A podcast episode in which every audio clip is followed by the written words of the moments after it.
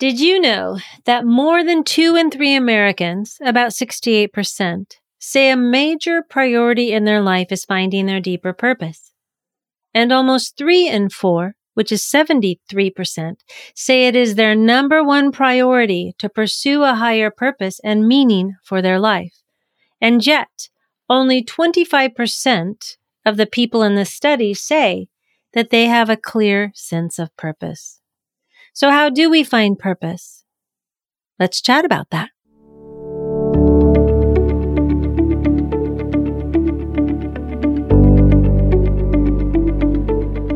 Hi, I'm Brenda Reiss, freedom and forgiveness coach, and a person just like you that is learning to navigate life and all of its challenges. I teach a forgiveness process like no other. It's a blend of practical and spiritual forgiveness. This process guides you into knowing how unforgiveness can be keeping you stuck in your relationships, both personally and professionally, and how it prevents you from releasing resentment and finding joy. Each week, I share practical and some not so practical tips, tools, and advice from myself and other people that are on this journey just like us. This is for you if you are ready to turn your pain into peace. Welcome to the Forgive Yourself podcast.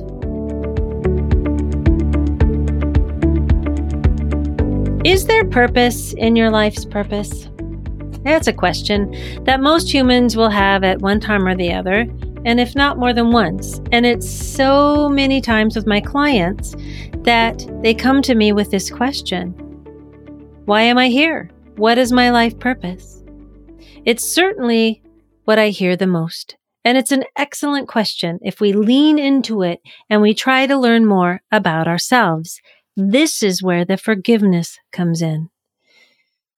In fact, when we are honest and really take an introspective look at who we are and what we are meant to do, we typically uncover all sorts of things. Some we may already know, and others we've perhaps buried and hidden away to protect ourselves, right? Or to do what we think we're supposed to do in life, or follow what somebody else said we were supposed to do.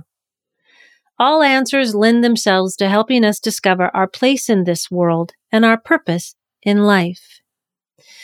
So, what does purpose play, right, in our life? We all have talents and skill sets, things we like or even love about ourselves and our abilities. The traditional line of thinking when we're trying to figure out our life's purpose is that we look at what we're good at, right? And we enjoy doing and then try to combine those and make a world a better place. Sometimes it's not necessarily the things we're good at or enjoy that gives us purpose. Sometimes it's a tragedy or a trauma that is the catalyst for purpose. In my case, turning my pain into purpose became my passion. Helping other people who have gone through or are going through the same things gives me purpose. No matter the fuel behind our purpose, feeling that we have a mission in life guides everything from decisions to behaviors to goals and even the meaning we give to life. So, where do we discover our purpose? So, as I said before, for many, purpose can be connected to our vocation. It can be meaningful and satisfying work that makes us feel fulfilled and useful. It can be combining talents and skills we've worked hard to hone and using them to better ourselves, others, or both. One of the biggest reasons people end up quitting their jobs is because they don't feel they are fulfilling their life purpose. And in fact, research suggests that since the pandemic, nearly two thirds of the American workforce has paused and reflected on their life purpose. When our work life is so much of what takes our time, it's only natural that work and purpose become connected. For many, though, purpose lies in their responsibilities to their family or to their friends. It can be parenthood or caregiving and support are all purpose driven and can make people feel fulfilled. Sometimes this is even found in someone's religious beliefs or spirituality. They believe their purpose is tied to a higher power or connection to something spiritual, which motivates them to think, believe, and act as they do.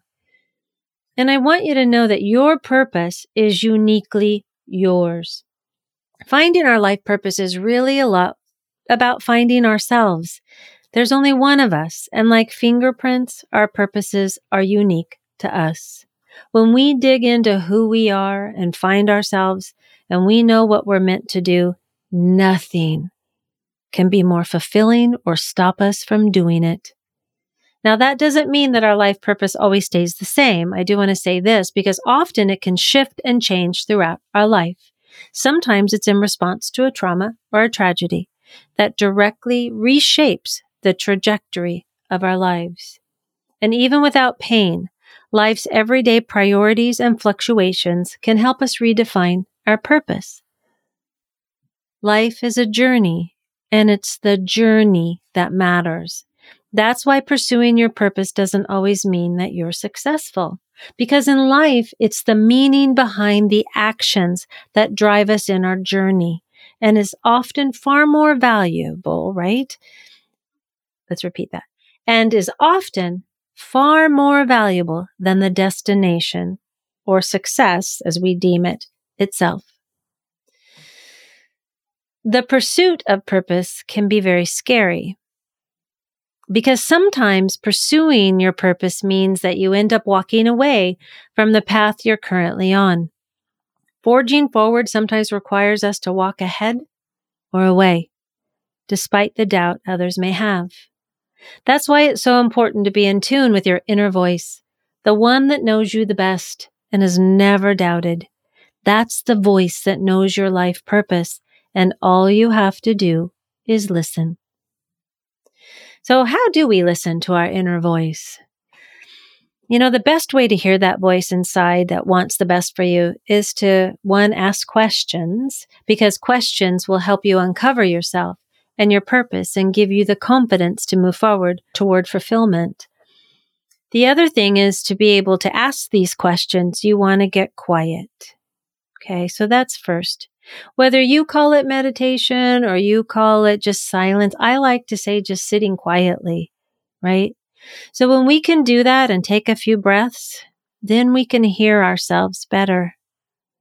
So here are three things that we're going to talk about to help you uncover your purpose. So first, you want to get quiet, right? Take some breathing. Get a piece of paper and a pen if you want. And just sit for a moment. Let yourself breathe in and out at your own pace, letting your thoughts go through your head like clouds.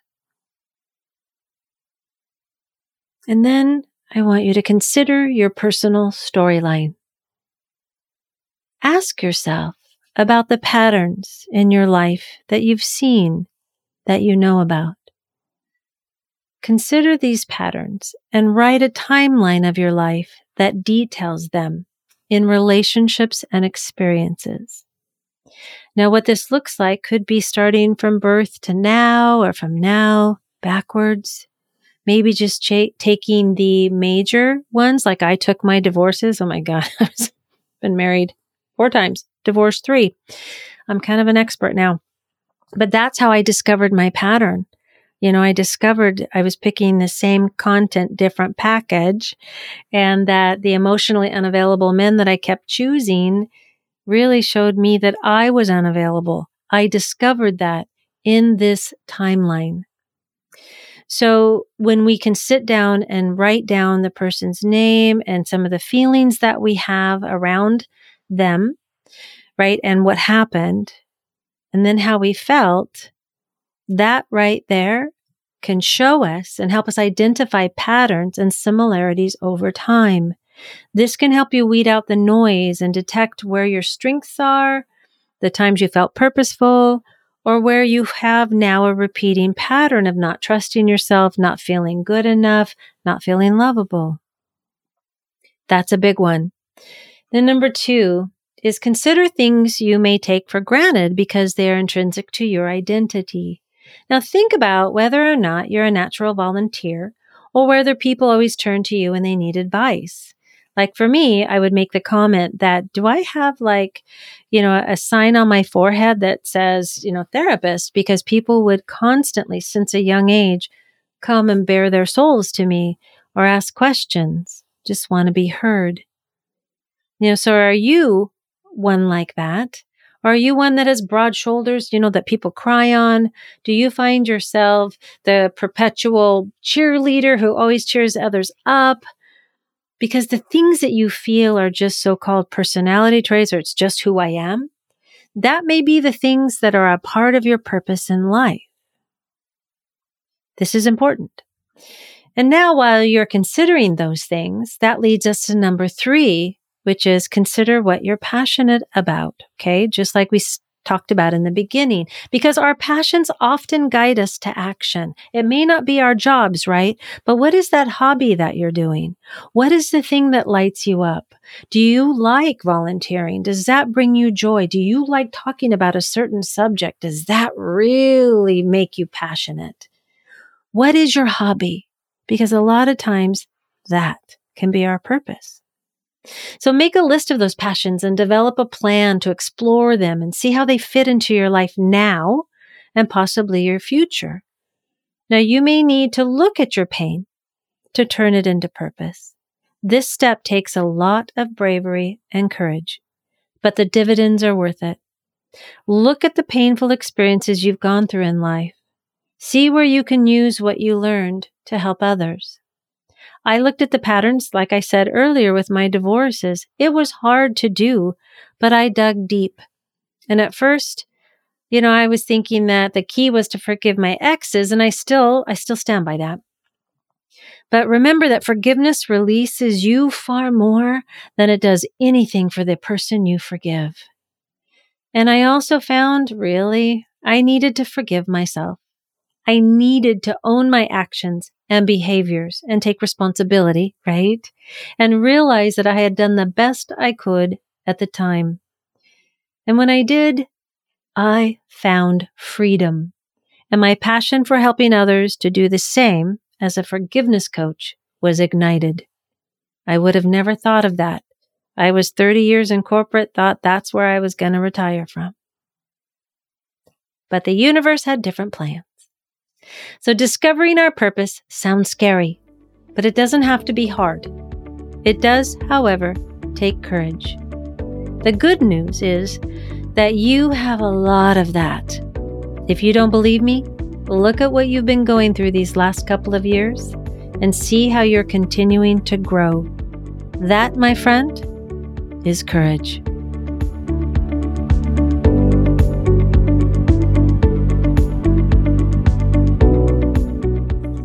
Thank you so much for listening to the Forgive Yourself podcast.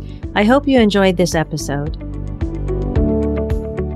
Please visit our website at Brenda Reiss, R E I S S coaching.com for more show notes and additional episodes.